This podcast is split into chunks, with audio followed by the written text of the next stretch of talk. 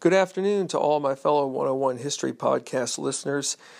Where I'm at, it's uh, raining uh, like cats and dogs outside, but considering last month we were pretty much bone dry where I live, it's good to have all this rain now. Uh, of course, you still have to be safe when driving outside in it, but uh, nonetheless, it, it's nicer to have rain than to still be in a state of drought. But, anyways, uh, we're back on the air talking about Michael Schumacher's The Mighty Fitz, the sinking of the Edmund Fitzgerald.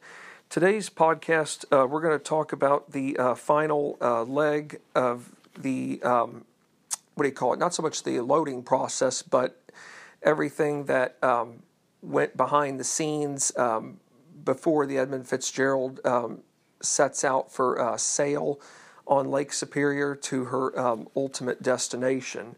So we're focusing really on uh, November 9th of 1975. So we're going to lead off with this uh, question here about um, Ernest McSorley. I've mentioned a good deal about him uh, from some previous podcasts, and all of it's been good, uh, relevant information. What did Captain McSorley pride himself greatly on? Now, when I ask this question, it sounds like to the rest of you that it, you know when one prides themselves on something it seems like maybe that individual's bragging or that individual's taking um, having too much arrogance about oh look at me i can do this and the rest of you can't do that. No this is actually the opposite. Uh, captain mcsorley prided himself when it came to delivering his cargo in good shape to arriving on time but doing all this not just so much efficiently as possible, but doing so without having to spend an arm and a leg. And when you are uh, the captain, not just of any Laker freight ship, but when you're the captain of the Edmund Fitzgerald, you want to um, do everything there is to make sure that cargo is delivered in good shape, especially the taconite. But you also want to make sure that you are also uh, satisfying the needs of the uh, company for whom you're working for. In this case, being Oglebay Norton, who has uh, who owns the Fitzgerald. Of course, Northwestern Mutual Life also has a stake in it. But uh, the bottom line is is that uh, when you're the captain of a big freighter ship like the Edmund Fitzgerald, this isn't about doing whatever you want to do on your time. You have to do it on everyone else's time. So, delivering cargo in good shape and doing so on time was also a matter of economics and survival. And how so? Well, if the cargo was not delivered in the least expensive manner, nor, nor did the delivery go as quick as possible, the company who could sponsor any vessel, in this case, in this case Oglebay, Oglebay Norton, could replace the current captain with someone else who could do the job better. So, in other words, you can't do this on your terms. You have to go by what the people above you are telling you that you need to do. There is a reason why you have been named the captain of the ship. Uh, you need to do your job, otherwise, they'll find someone else who can do it. So basically, this is not a job where you you know come and just do whatever you want to do when you feel like it and please to do so. No.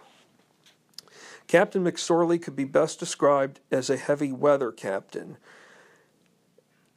What is exactly a heavy weather captain? There's no true definition for it, but in the eyes of others, Captain McSorley being a heavy weather captain uh, could be best described as the following one who is willing and able to guide a ship through stormy conditions.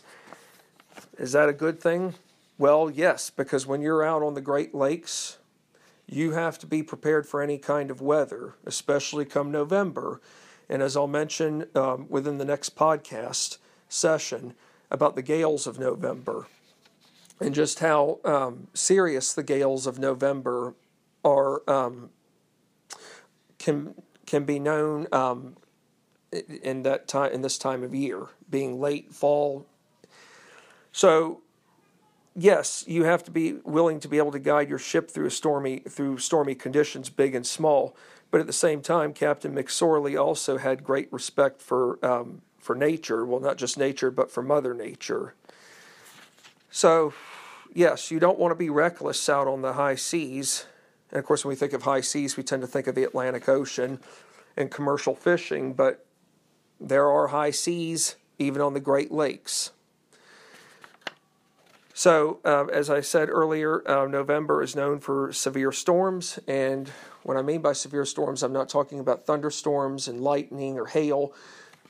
On the Great Lakes, you know, we hear about lake effect snow sometime being sometimes happening in late October at the start of November.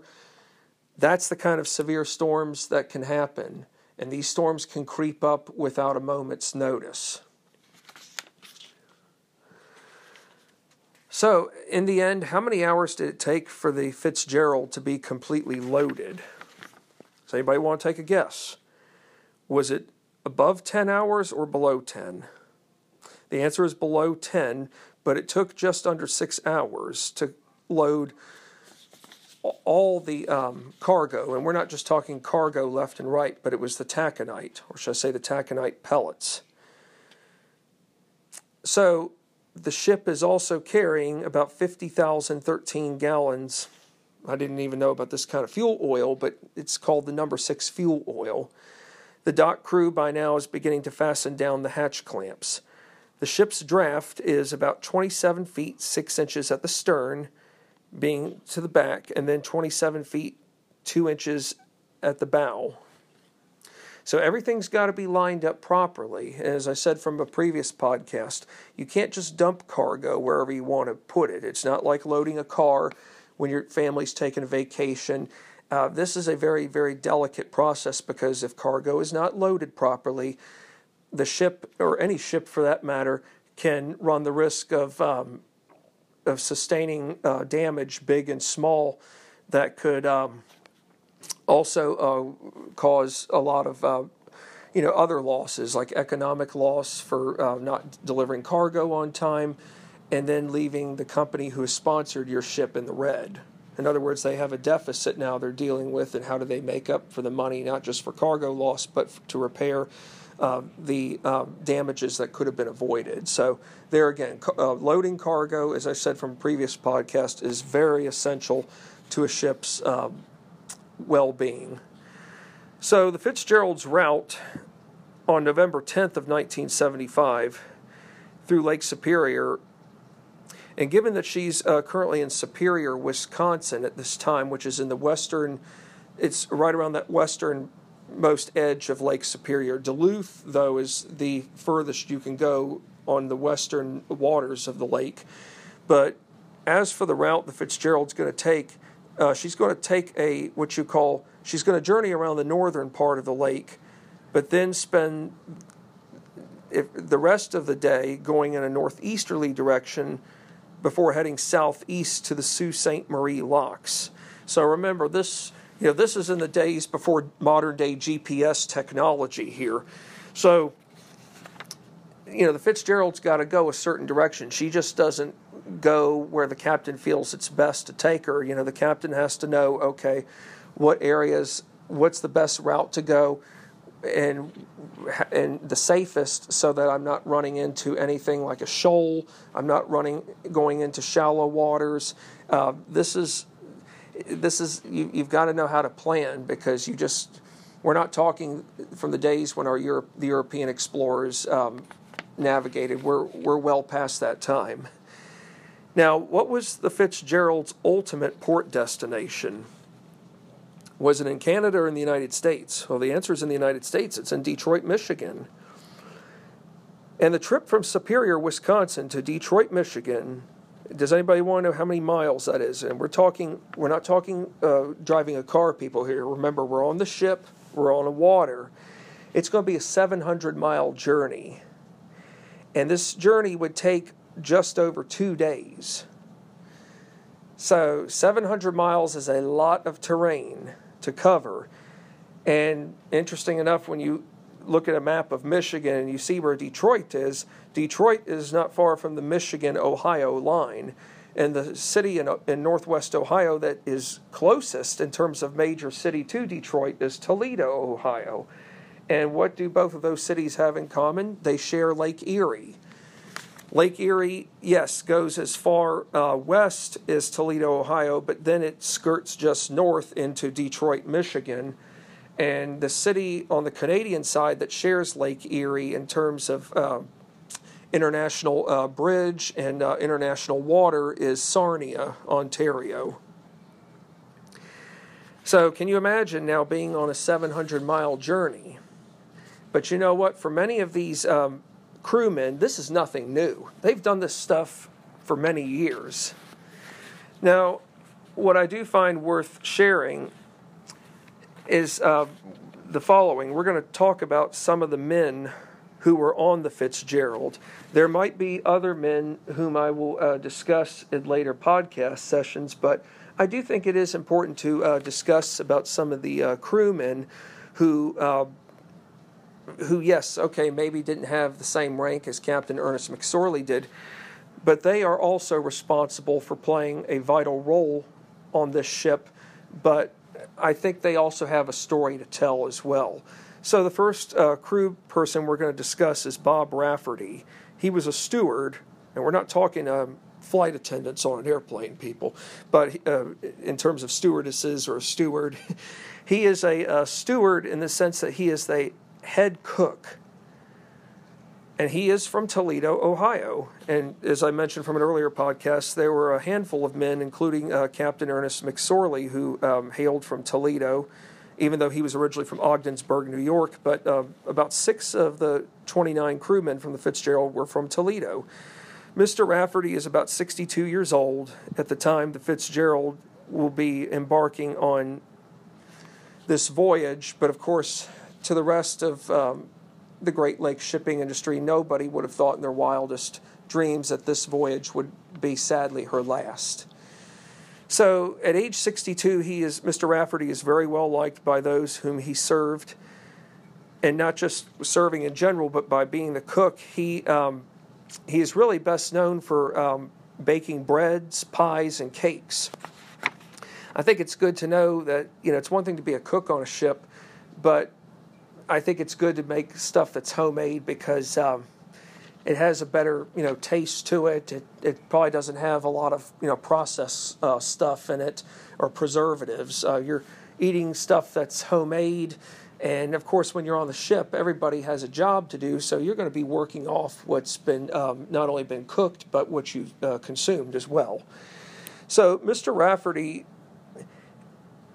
you know, it's interesting enough though that um, this uh, appointment of his was not a um, how do I how do I call it? He was not. Um, he's filling in, believe it or not. I think that's the best way to describe it.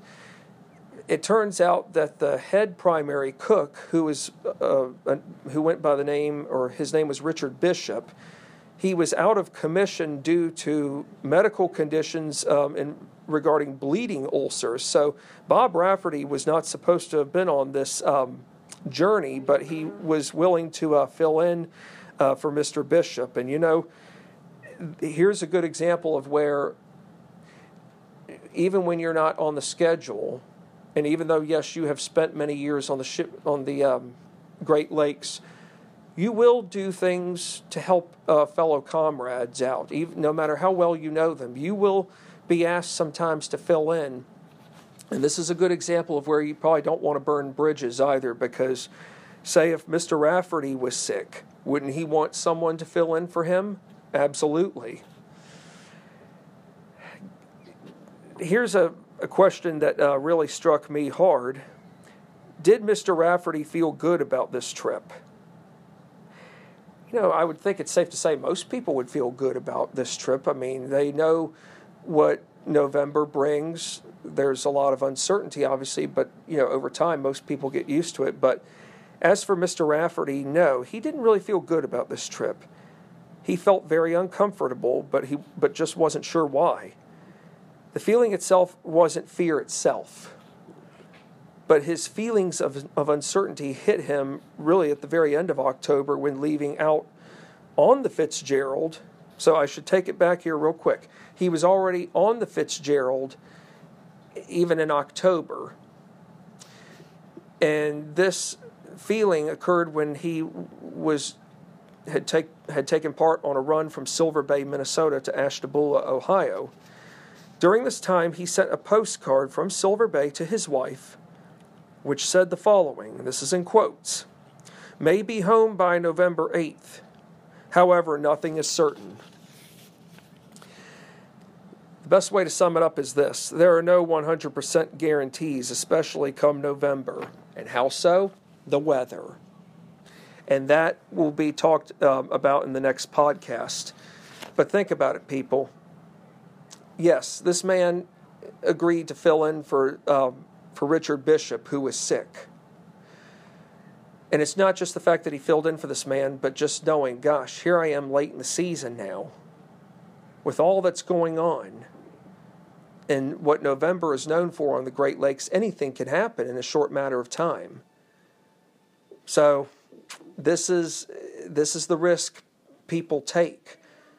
And there's I guess the best way to sum it up is that there's a 50% chance that come the time shipping season ends in November and you've completed that last uh, voyage, you'll come home alive.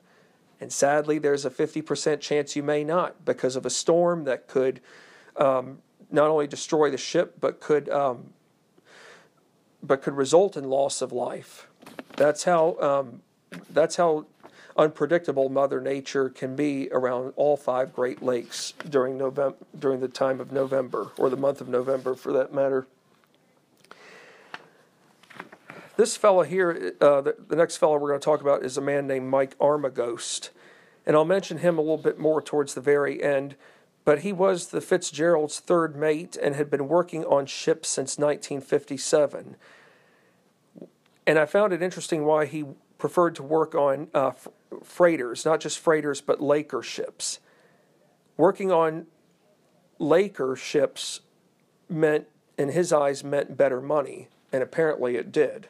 How much more money, I'm not sure, but something tells me that in another podcast session or two, I might be able to provide the audience, uh, or I should say my listeners, with um, information on how much the average um, person who served aboard a uh, Laker ship would make um, per hour uh, based off of their uh, position.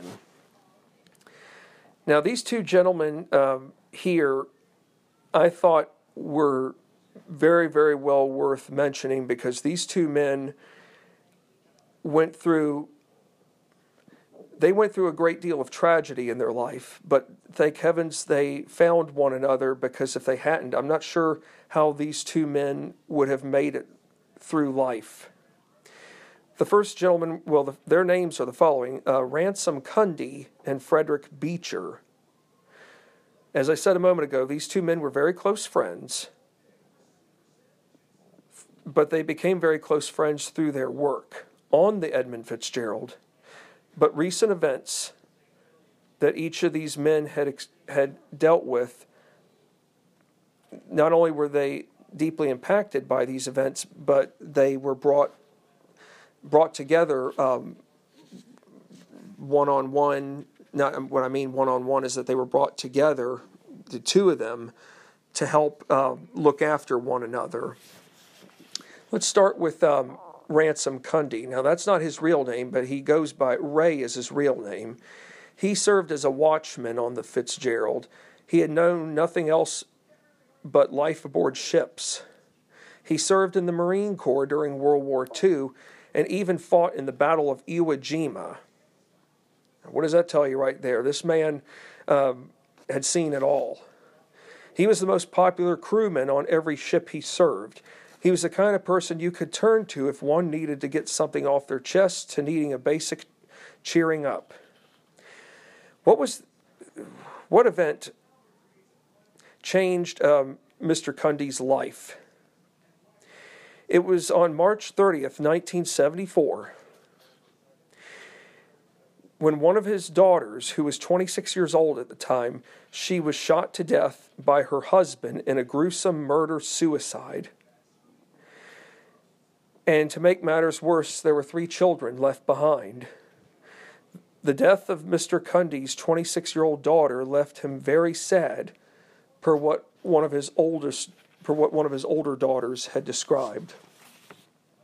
I can't imagine, you know, it's one thing to lose a child to, you know, cancer or to a, a medical illness, say, where the doctors had done everything there was, and that the doctors did everything they could and to the best of their capabilities in terms of saving a child's life.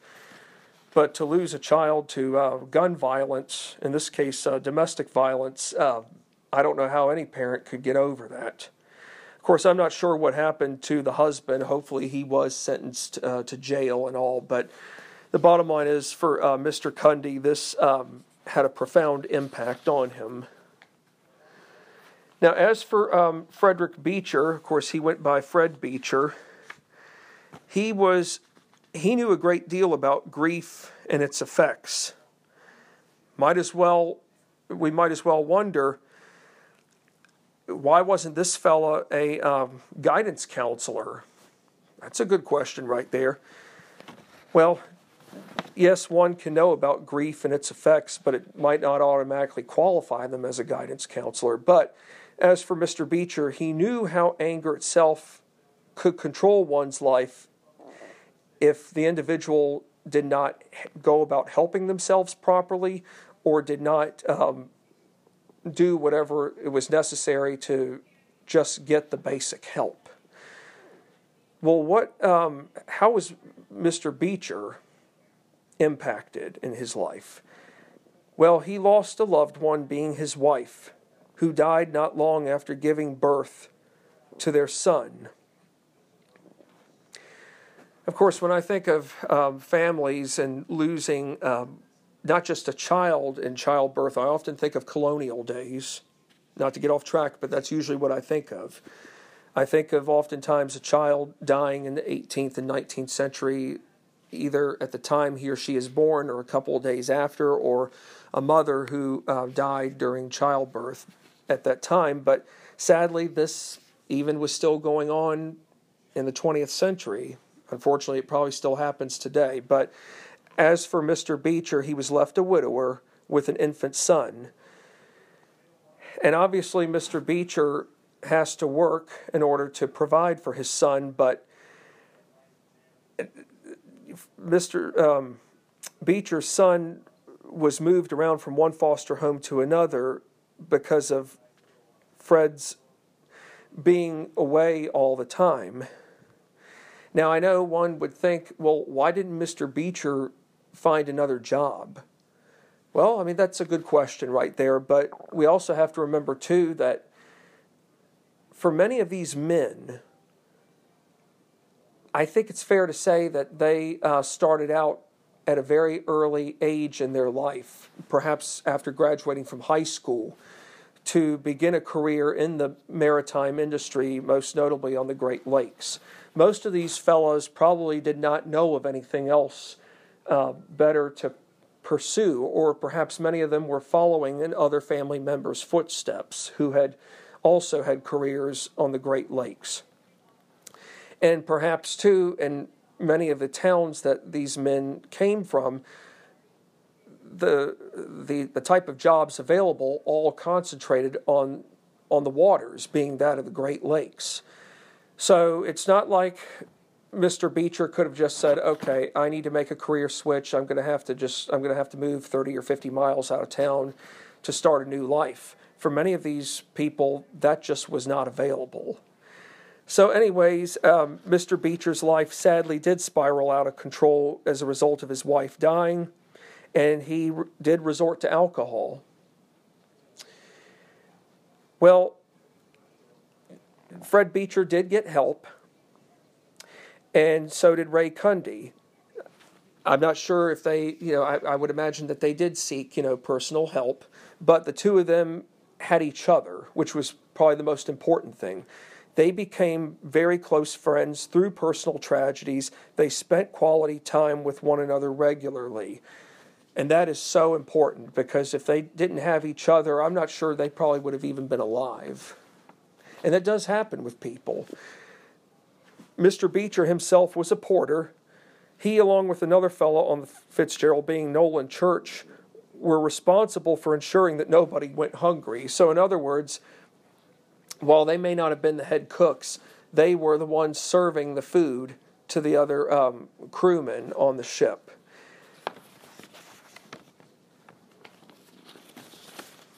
Now, I mentioned about um, a fellow just a short while ago, Mike Armagost, or Mike Armagost. His wife, um, and the reason I'm mentioning his wife is because she, um, her name was Janice Armagost, and they had two young children. Janice Armagost had been on the Fitzgerald before and knew some of her husband's fellow crewmates. She, at first, when uh, she and Michael married, it was very hard for her to understand, not just so much to understand, but to realize what his um, work schedule was like on the Fitzgerald. This was not your everyday nine to five job.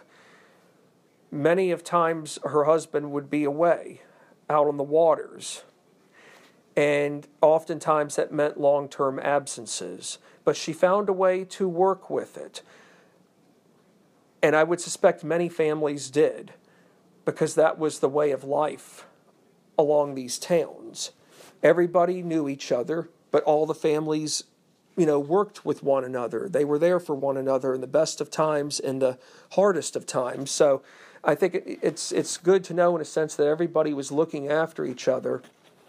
And from what I've read from other past shipwrecks, that when a shipwreck did occur that resulted in loss of life on the Great Lakes, the whole town was deeply impacted by it and the town came together to not only mourn for those who lost loved ones, but to be there for one another when it mattered most.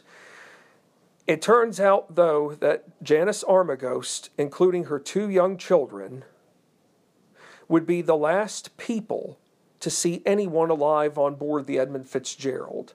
They were the last people on land that whom saw the Fitzgerald leave out of the dock in Superior, Wisconsin. I can't imagine uh, being in Janice Armagost's shoes, nor that of her two young children who weren't even anywhere near the age of 10. And of course, they would have been under the assumption that, that the children would have been under the assumption that, okay, their father is going to be coming home soon because once winter arrives, shipping season ends for a while. But even Janice Armagost herself probably knew that nothing was ever certain as well. So on November 9th of 1975, the Fitzgerald departs Superior, Wisconsin at around 1:15 p.m. and was due to arrive into Detroit, Michigan around 5 p.m. on November 11th of 1975. The ship was carrying 26,013 tons of taconite. That's a lot of taconite. But hey, the Fitzgerald's been used to this. This isn't anything new. She's been setting records left and right for 17 years. I don't think the Fitzgerald herself has missed out on anything. What is the what is the Fitzgerald going to be receiving in return once arriving at Detroit? This is going to sound a little odd and strange, but I think other ships would have received this kind of stuff too. She would be receiving five bags of laundry, including a bag full of mail on a Detroit mailboat referred to as the J.W. Westcott. Well, you've got to come back with something, but then again, if you don't come back with something, that's not always a bad thing either. What I can say in terms of having talked about the um, the members, about some of these members who uh, crew members who were on the Fitzgerald, is that everybody aboard the ship was a family. These weren't just random individuals. Everybody worked together, everybody looked after each other. Yes, some people may not have had the best personalities, but they did care for each other. Yes, there were those who said that while Ernest McSorley may not have always had a smile on his face, he did care about everyone. His job was making sure that business was done properly and that the objectives were constantly being met.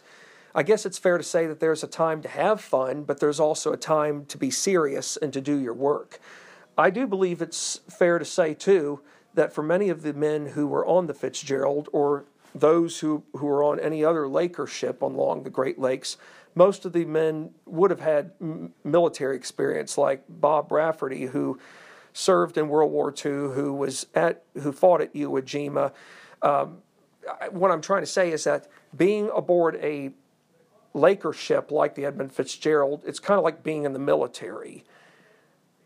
You have to be committed to this job. You don't get to make your own schedule. You don't get to say, oh, well, I want this week off, or I'm, I'm going to have to take X, Y, and Z days off where I can't be on the ship. Okay. Well, if you go about doing that, then it's very safe to say that you're going to be replaced in a heartbeat. So when you're on a ship, this isn't a one time thing. This could be a commitment where you may have to be aboard a ship, one particular ship, for three to five years. Is that a bad thing? No.